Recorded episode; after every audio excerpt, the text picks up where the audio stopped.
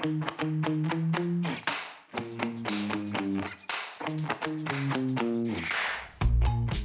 everybody. Sharyl Attkisson here. Happy New Year, and welcome to another edition of the Sharyl Attkisson podcast on justthenews.com. I hope you'll check out all of the Just the News podcasts. You can go to justthenews.com and see the list of them on the homepage. Consider ordering my new bestseller, Slanted How the News Media Taught Us to Love Censorship and Hate Journalism. Slanted is a nonpartisan look at the death of the news as we once knew it and what you can do about it. Today, we're going to have some fun looking at the most admired man and woman in the world, according to Gallup. This year, Donald Trump tops the list. Then, we're going to take a deep dive that I hope you find fascinating into my Emmy Award winning investigation into the Red Cross and what happened behind the scenes. I shared this story and it almost crashed the Scoremaster website. The average person has 97 points. That's right, 97 points they can quickly add to their credit score, but they have no idea how to get there. Scoremaster, credit scientists discovered an algorithm that super boosts credit scores. Not a few points, but 97 points fast. Imagine 97 points on top of your current credit score if you're refinancing your home, buying a car, or applying for credit. So you have okay credit and you're buying a car. If you do, go to Scoremaster first and boost your score. The average 61 points in 20 days or less. You could save 9 grand on your car loan. And if you raise your credit just the average number before applying for a home loan, you could save almost 100 grand over the life of your loan. Now that's a real savings. Scoremaster puts you in control of your finances. So enroll in minutes and see how many plus points you can add to your credit score at scoremaster.com slash just news. That's scoremaster.com slash just news. Go there now. This is a great deal. Now, just for fun mostly, we're going to take a look at a new Gallup poll. It's one that they do every year, asking an open ended question of Americans who is the man they most admire? And they also ask who is the woman they most admire. And it turns out that this year, this just in, President Trump has ended former President Barack Obama's winning streak. Now, Obama still ranks second, but President Trump edged him out this year. Where did Joe Biden fall? We'll have some details in a moment, but the summary is Joe Biden got about a third of the percentage that President Trump received. Michelle Obama, she was named the most admired woman for the third year in a row, followed by Kamala Harris, who got second place for most admired woman. Where does the First Lady Melania Trump fit in? She comes in third. So let's look at some of the details in this poll. And you should be able to find this yourself if you're interested at news.gallup.com. Americans named President Donald Trump as the most admired man in 2020 it's not unusual that the incumbent president gets the top spot. What was kind of unusual is that in recent years, even when Barack Obama wasn't president, he had been getting the top spot. In fact, he edged out Donald Trump previously, but now the script has been flipped. And so, in the 74 times that Gallup has asked this open ended question, who is the man you admire most? In the 74 times it's been asked since 1946, the current president at the time has topped the list 60 of those 74 times. When did that not happen? This is kind of interesting. The incumbent presidents who did not finish first in the past, did not get most admired, were Harry Truman in 1946 and 47, in 1950, 51, and 52. Lyndon Johnson did not get first place in 67 68. Richard Nixon did not get it in 73. Gerald Ford did not win it in 74 75. Jimmy Carter did not get it in 1980. George W. Bush did not get first place for Most Admired Man in 2008. And Trump did not get it in 2017 or 2018. Interestingly, and I don't know why this isn't mentioned in the Gallup press release, but Obama did not beat Trump in 2019. They tied. So both of them tied for the top spot, but that's still considered part of Obama's winning streak because even though Trump got the number one position, so did Obama. So um, this is interesting because Trump is very popular, but he is also very unpopular. Right now, according to Gallup, 39% approve of his performance, so not really even close to 50%. That's counting Democrats and Republicans. Of course, Republicans view Trump more favorably overall than Democrats do. 48% of Republicans named Trump as their most admired man, with no other figure under the Republican moniker receiving more than 2%. So, pretty much Republicans lump all of their votes into one basket, and it's Trump. Now, for Obama, he got about 32% of Democrats' votes. So, Obama got 48% of Republicans. Obama got 32% of Democrats, which is down from 41% for Obama last year. So, you may want to know where Joe Biden fits into all of this. Joe Biden is not even close to Donald Trump and Barack Obama. He got just 6% of people mentioning him as most admired man. He does a little better, of course, among Democrats. 13% named him instead of Barack Obama as most, their most admired man. Who else is on the list? Let's just go down, starting from the top. Donald Trump, 18%. He's had 10 top 10 finishes on this list. Even before he was president, he was in the top 10 sometimes. Barack Obama, 15%. He's had 15 top 10 finishes. Joe Biden, just 6%. He's had two top 10 finishes. Dr. Anthony Fauci, now we're just going down to 1, 2, and 3%. Dr. Fauci got 3%, most admired. This is his first top 10 finish. Pope Francis got 2% of people saying he's their most admired man. He's been in the top 10 eight times. Elon Musk, 1% mentioned him. He's been in the top 10 four times. Bernie Sanders, 1% mentioned him. He's been in the top 10 six times. Bill Gates, 1% mentioned him. He's been in the top 10 21% times. LeBron James, 1%. This is his first time in the top 10. And the Dalai Lama, 1%. He's been in the top 10 11 times. So, who else do some people name if they don't name someone famous that we know? Well, it's an open ended question. They don't have to name somebody famous. And Gallup says 11% name a relative or a friend as the man they admire most. And 21%, oddly enough, did not offer an opinion in response to the open ended question. Now, I mentioned that this year marks the 10th time that Trump has been in the top 10 and I said that he even made the list before he entered politics. Well, that happened four times 1988 through 1990, so 88, 89, and 90, and 2011. Trump was also on the top 10 list. By the way, the Reverend Billy Graham, who died in 2018, he's the one who held the record, finished among the top 10 a record number of times, 61 during his lifetime who is the living man with the most top 10 most admired man finishes. That's former President Jimmy Carter. He has 29 times. So let's look at Gallup's entire list of the most top 10 finishes among most admired men. And this will include both living and deceased. Number one with 61 times, Billy Graham.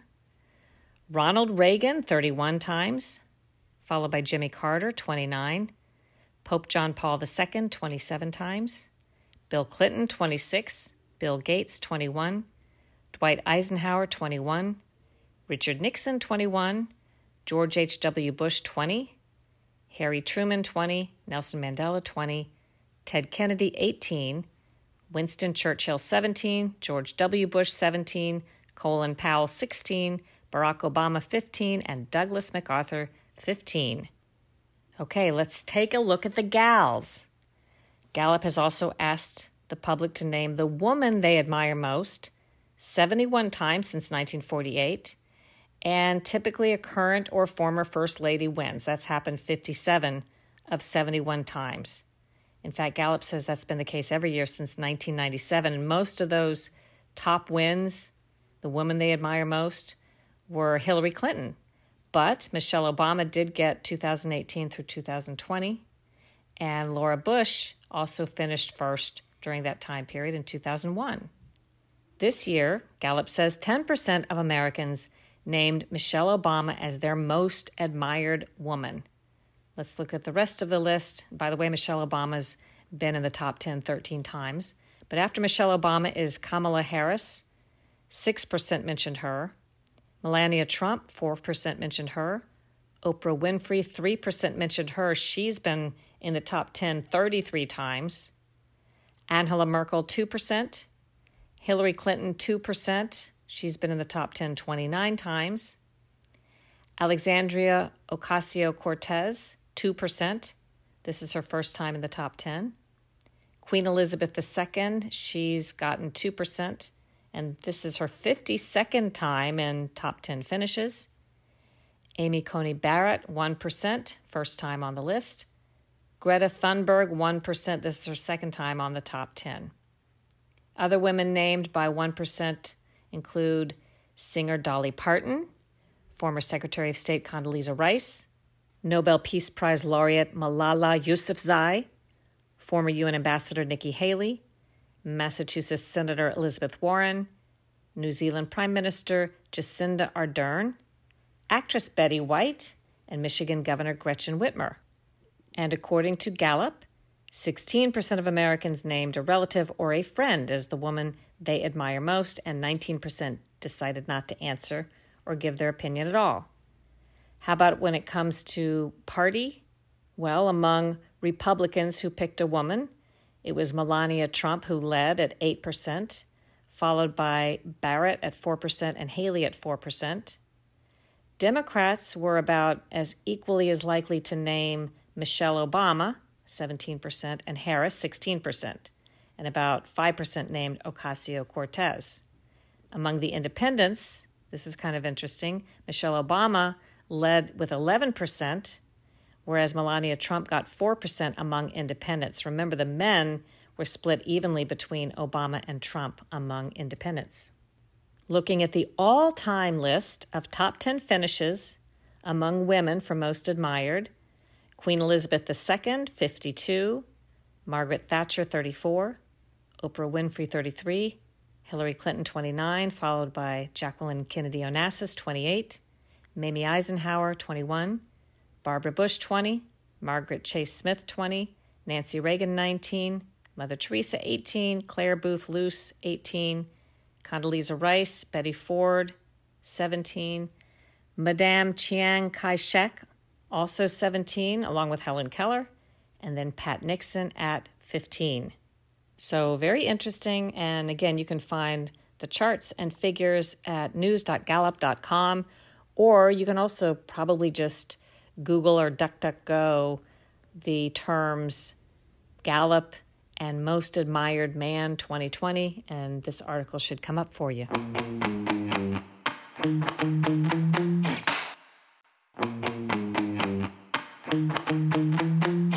Some of you may wonder what exactly made me so skeptical at times of the official story, whether the official story comes from local government, federal government, or a corporation. I talked about this in either my first book, Stonewalled, or my second book, The Smear.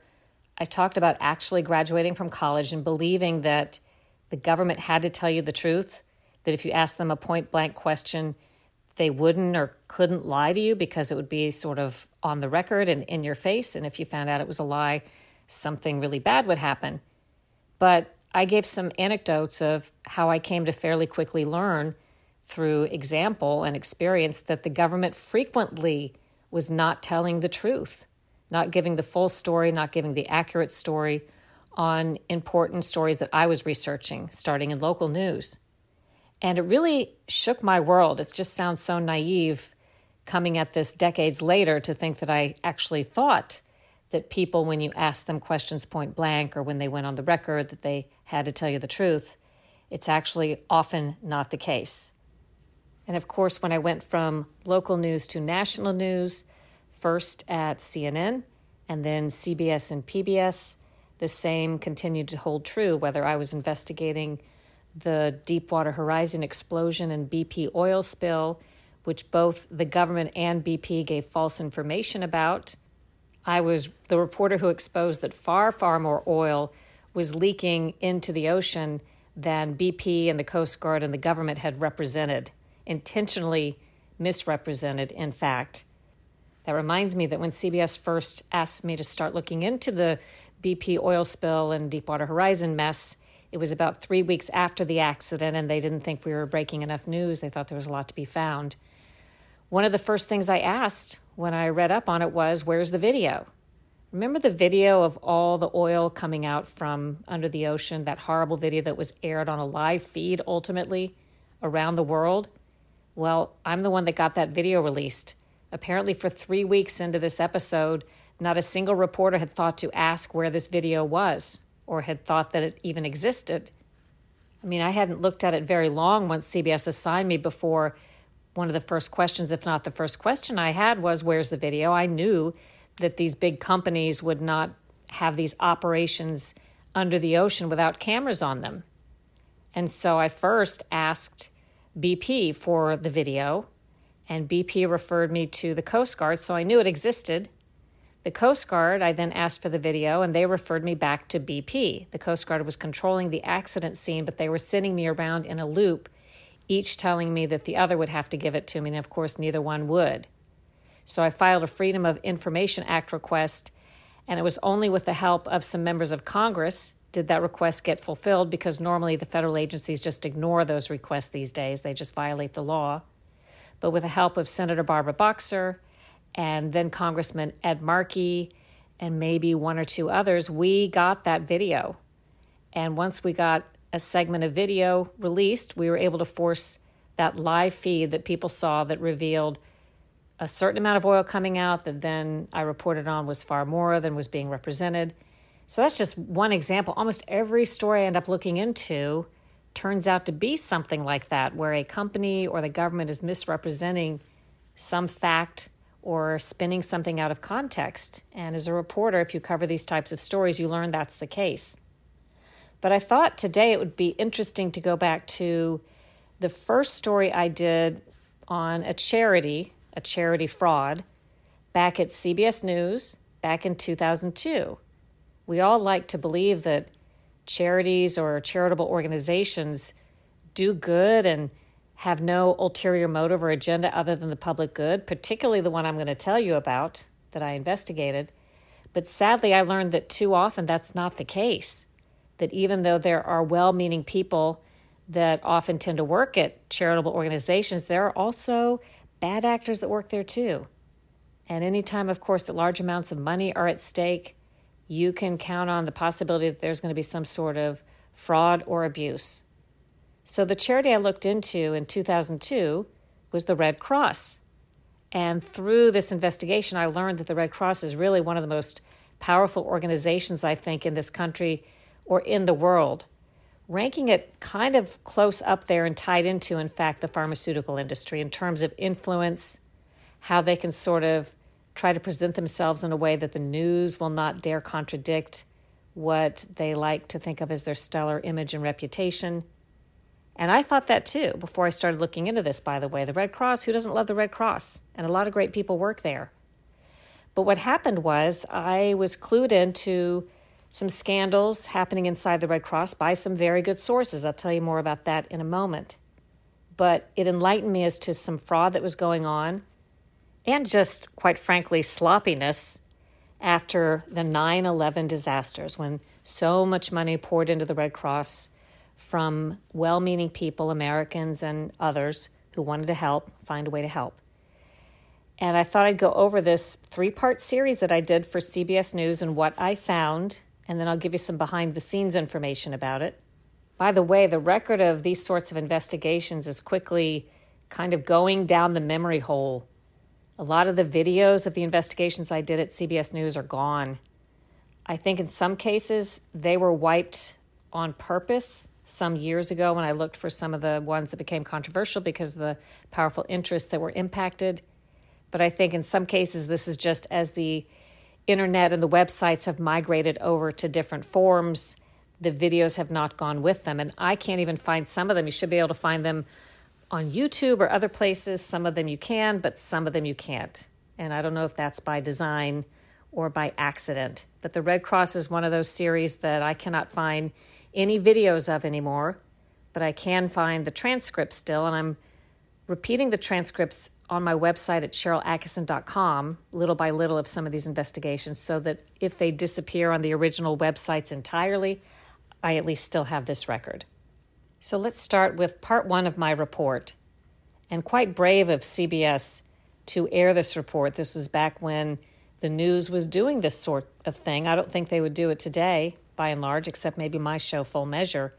The others would not dare take on a powerful interest. There are too many people of influence who have ways to keep these stories out of the public spotlight.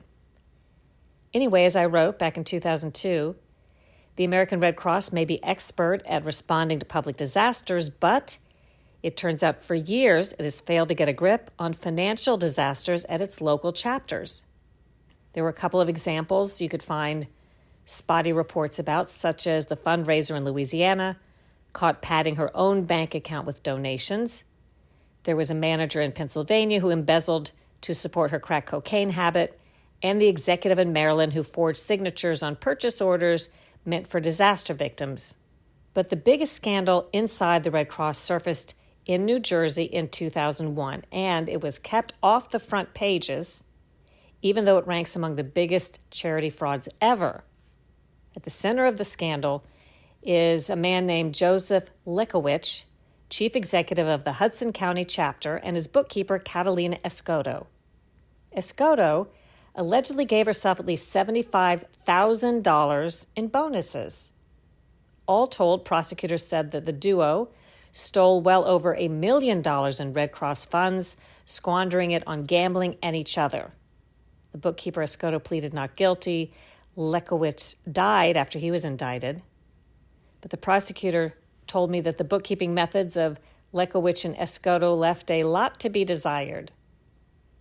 The New Jersey fiasco, where donations and government grants were stolen, all happened right under the nose of Red Cross headquarters. And critics were saying that the reason the Red Cross had so little control over its chapters is that the chapters are pulling the strings. They collect most of the donations for the Red Cross, they dominate the national board, and they resist tighter controls by headquarters. Now, back in 1999, a couple of years before I started this series of reporting, Dr. Bernadine Healy was chosen to head the organization, the Red Cross, former head of the National Institutes of Health. Said to be stunned by what she saw as a cavalier attitude in New Jersey, she wrote a scathing confidential memo, which I obtained, to the Red Cross Audit Committee. She wrote, quote, Many of the controls presumed by you and senior management to be in place are not there. This is Dr. Healy's memo to the Red Cross Audit Committee on April 3rd, 2001. And if you go to my website, and hit under, under other investigations under the special investigations tab and look under Red Cross. And if you're curious to see some of these documents I refer to, you can find them linked. This is the April 3rd, 2001 memo from Dr. Healy. A routine audit of the Hudson County chapter identified financial mismanagement of a potentially criminal nature. She called the reviews by the external auditor for the Red Cross, KPMG, inadequate because the chapters often were not, she said, giving details of their finances to headquarters, so how could they be audited? And in the most telling statement of all, Dr. Healy wrote, we cannot assure the accuracy of financial statements provided to the IRS. This appears to be a major business and legal risk that would impact many of KPMG's certifications of the Red Cross. As an aside, I learned covering the Enron scandal with the auditor Arthur Andersen that a lot of audits are sort of pro forma, meaning they go through the motions, but they're not really auditing much of anything, sad to say. KPMG wouldn't comment when I asked them about this, by the way, but the Red Cross says that the criticism from its president at the time, Dr. Healy, was way off mark.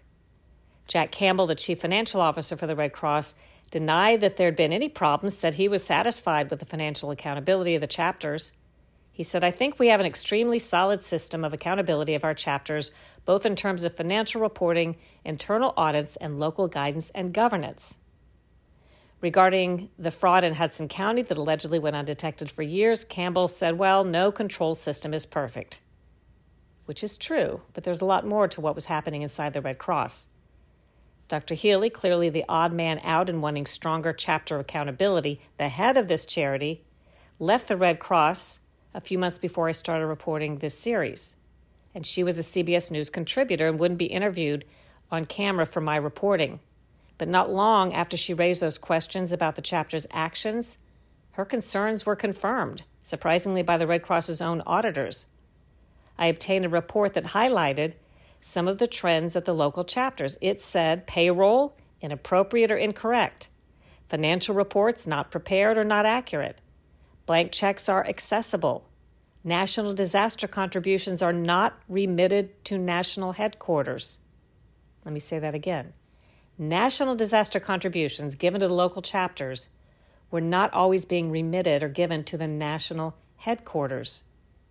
Weeks after this report, the terrorist struck on 9 11, and the Red Cross rushed special investigative auditors to see what the chapters were doing with the millions in donations pouring in. We'll talk about that right after a short break.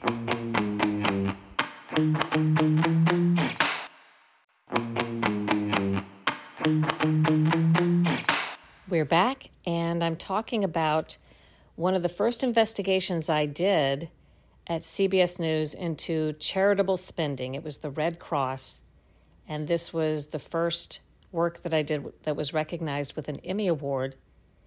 And this is back when CBS News and other news outlets were doing what I didn't see at the time was particularly brave, but I guess in retrospect I look at it that way because now many news organizations will not go up against powerful interests, even when the reporting is impactful. And obviously in the case of my reporting felt it was very accurate and fair. They just won't do it anymore.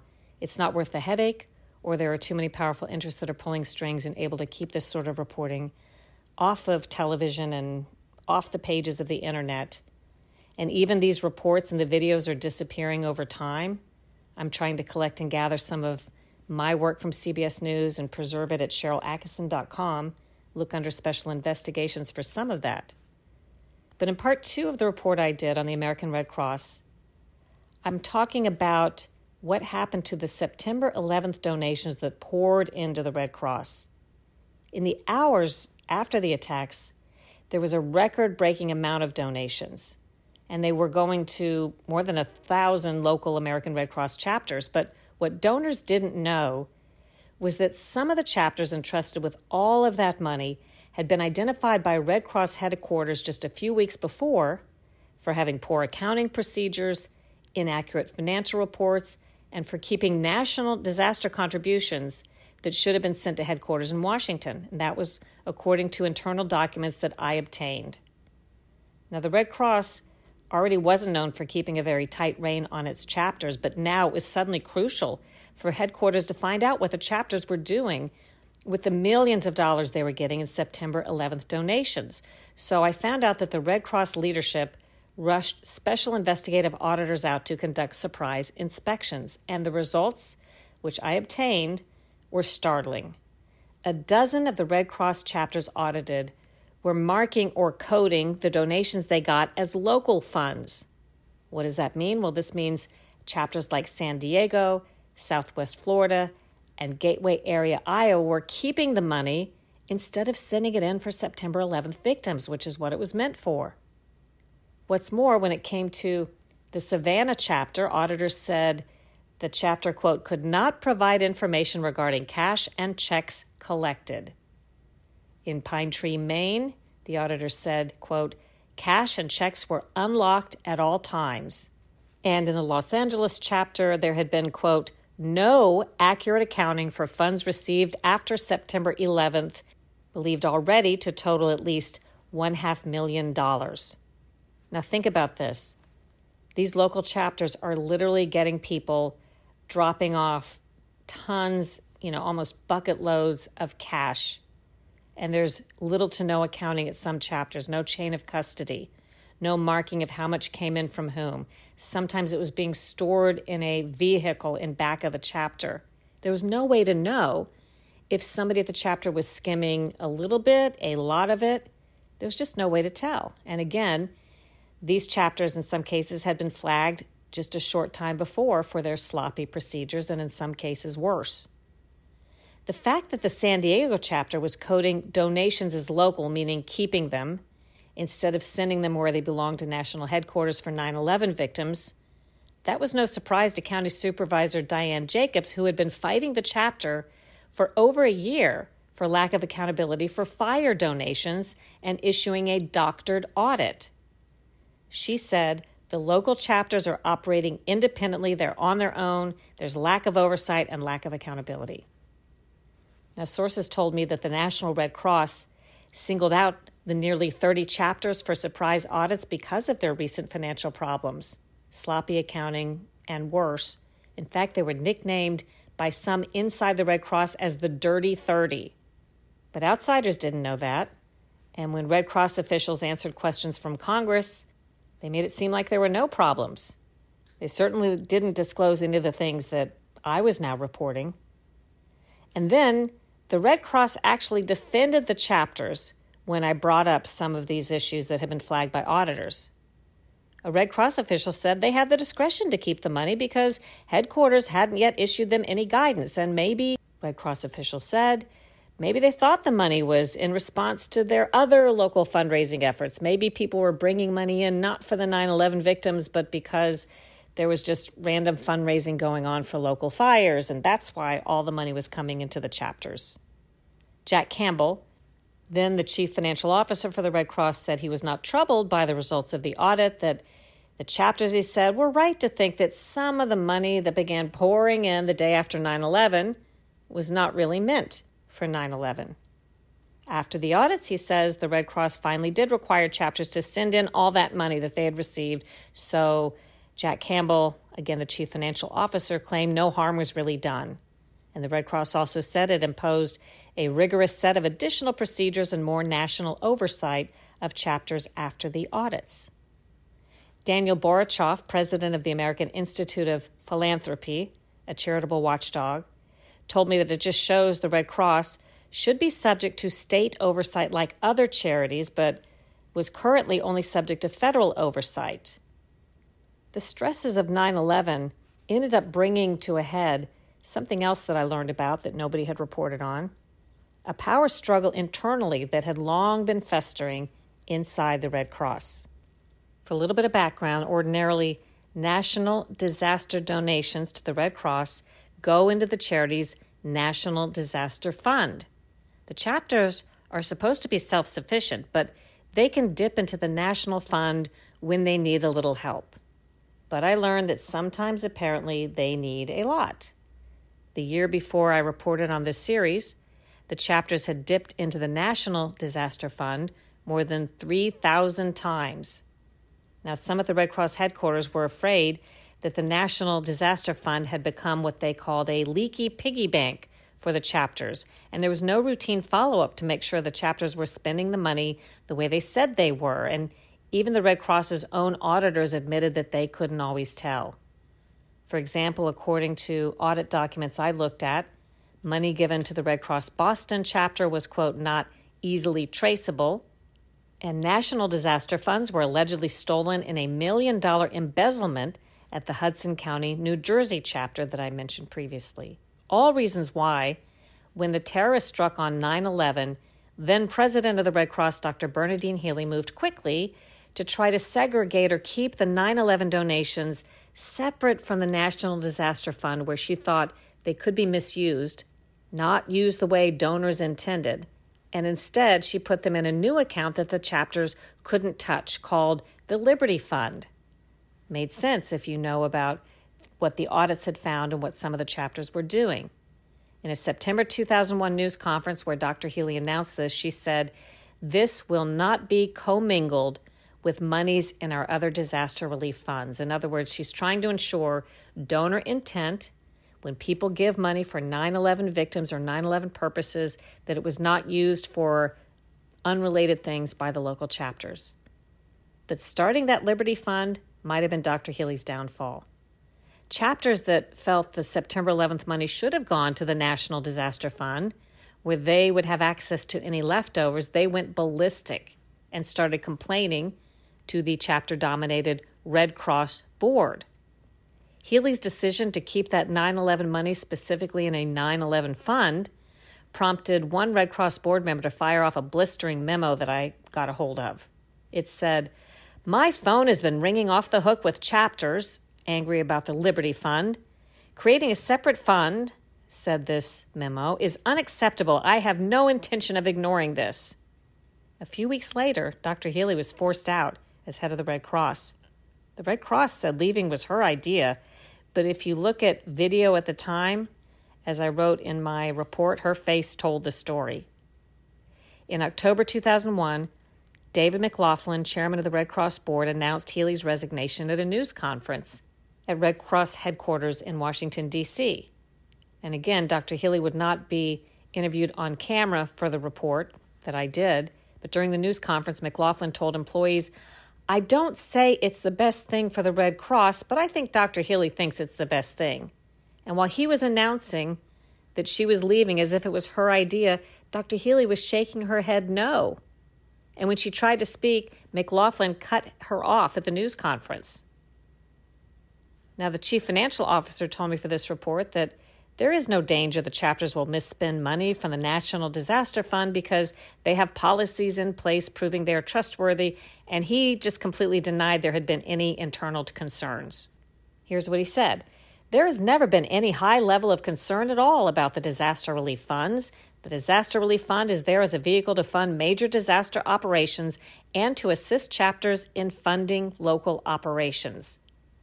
Again, Dr. Healy thought this was completely wrong. The donor intent when giving money is paramount and is supposed to dictate how the funds are spent. So when people are giving money for 9 11 victims, she said they don't think or believe that money could go help some local chapter that may not be managing itself properly or taking proper account of its funds and spending that on something unrelated. But the Red Cross was pledging, as I was doing this report, complete transparency, said our records are an open book. However, they wouldn't let me see which chapters get how much money from the National Disaster Fund because I asked to see the books.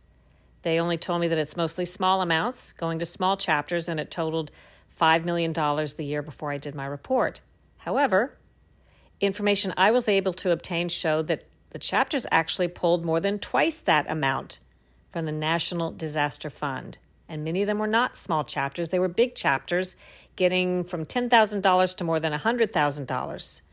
So, again, money from the Red Cross National Disaster Fund which in many cases was intended for something very specific. Donors gave money to help 9 11 victims.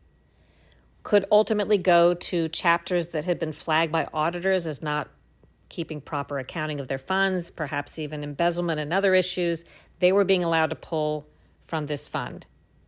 So, this is a super controversial thing to be exposing about a very powerful charity. And after my stories aired, I can't remember if it was just after part one or after all three parts aired on three separate nights at CBS News. The Red Cross actually had the nerve to post on its homepage, on its front page, that CBS News had reported this story. It was completely wrong and had never come to the Red Cross to ask for an on camera interview. And of course, that was entirely false. I had been asking the Red Cross over a period of months for an on camera interview. And fortunately, and I've learned to really document a lot of my efforts along these lines when I deal with politicians and companies and charities. Fortunately, I had the whole email chain. So even though they were saying we had never reached out to them, I had the back and forth that went on very politely on my part, very persistent, asking them to tell their side of the story, asking them to appear on camera and be heard, telling them that I would accommodate them at a time and place of their convenience, coming back at them when they refused, asking them again and again. So, this whole news that they were putting out to their chapters and to their supporters on their homepage that we never asked them for an interview, completely false. And along the way, maybe you would wonder if they're denying everything that I'm telling them that I know about. How can I have the confidence to move forward with a story? And I can tell you now because she's passed away, but Dr. Bernadine Healy was one of my sources. She couldn't speak on camera, but she had told me, gosh, from months before I started investigating the Red Cross, when she would appear on CBS News as a consultant off camera. If we were in the same room together, we would chit chat a little bit. And she told me a few things like, the Red Cross blood supply is a bloody mess. I remember her saying that phrase to me several times. I ended up looking into that, and it was. I have to agree with her. I did some investigating on that too. But she also told me about the internal power struggles, and she was one of the sources from whom I got the audits and some of the documents. So I knew that my information was solid because it was coming from a first hand source. So every time the Red Cross, when I would ask these questions, would tell me the audits didn't exist, the information wasn't true, there was no internal power struggle, there was no internal conflict. I knew that was completely false because my sources were some of the best, including the former head of the organization who had all the documents. Now that I learned quite a bit about the Red Cross and did some reporting on it, there are a lot of terrific people who worked there who had more to tell volunteers and some employees at national headquarters and local chapters began contacting me and telling me about more problems. In fact, a lot of my sources for my investigations that look critically at government or companies, the sources come from inside, of course, people who actually like the government agencies or like the companies and are trying to do what's right. So you can get some of the best sources that way, people who are trying to actually save the organization, not necessarily hurt it. And I did quite a bit of investigating and reporting on mismanagement of the Red Cross blood supply and funds. And I began to see the power of the Red Cross flexing its muscles as we did more and more reporting on this, which was very well received at the time by my CBS bosses, the executives there who appreciated this sort of reporting and encouraged it. But the worm turned a little bit after a couple of years as more disasters would happen. And I kind of stayed on the Red Cross's tail, trying to hold them accountable when so much money was coming into their treasury. And it got to be at some point with a lot of stories, and this was one of them, that I got sort of what I call a squidgy feeling doing really good reporting, but feeling like somewhere up the chain they didn't really want these stories. And someone did mention to me at one point in time when I was investigating these stories and turning new information that there was somebody at the CBS Corporation who was on the Red Cross board and weighing in on the notion that should we really be doing all of these stories that could make the Red Cross look bad?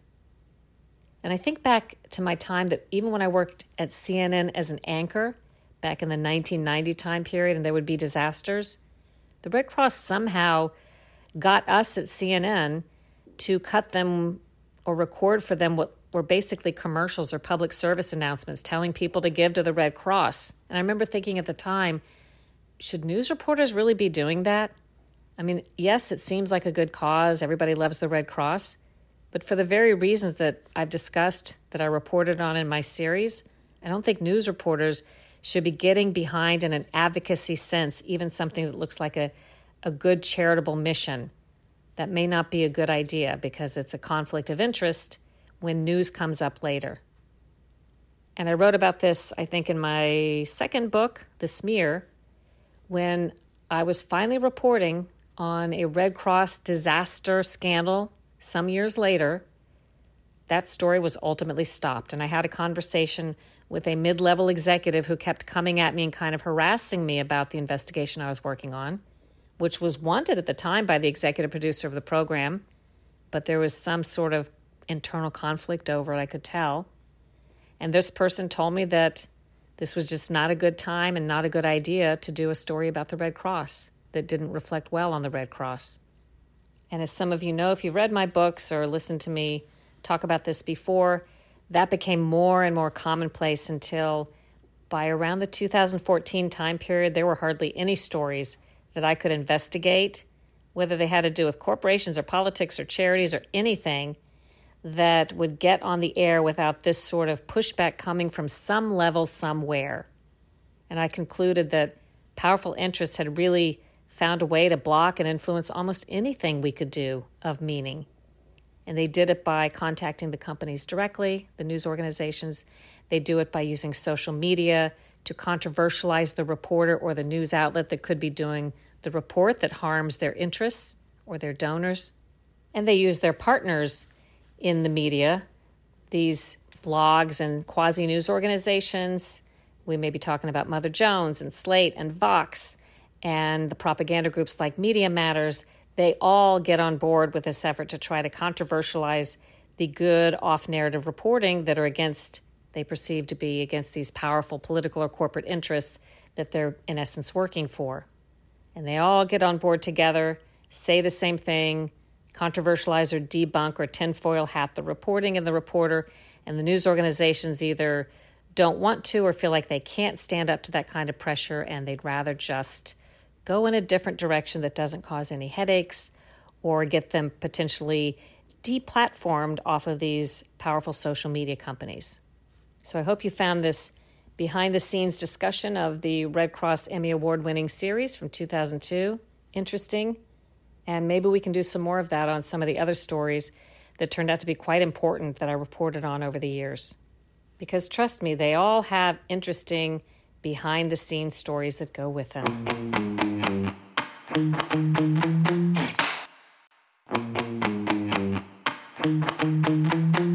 hope you enjoyed today's podcast. Check out justthenews.com and don't forget to subscribe to the Sharyl Attkisson podcast, share it with your friends, leave a great review. Also, check out my other podcast, Full Measure After Hours, and all of the Just the News podcasts wherever you like to listen. Slanted How the News Media Taught Us to Love Censorship and Hate Journalism is my new bestseller. It's out now. Read the reviews on Amazon. That might help convince you that there's information in Slanted that you need. Do your own research, make up your own mind, think for yourself.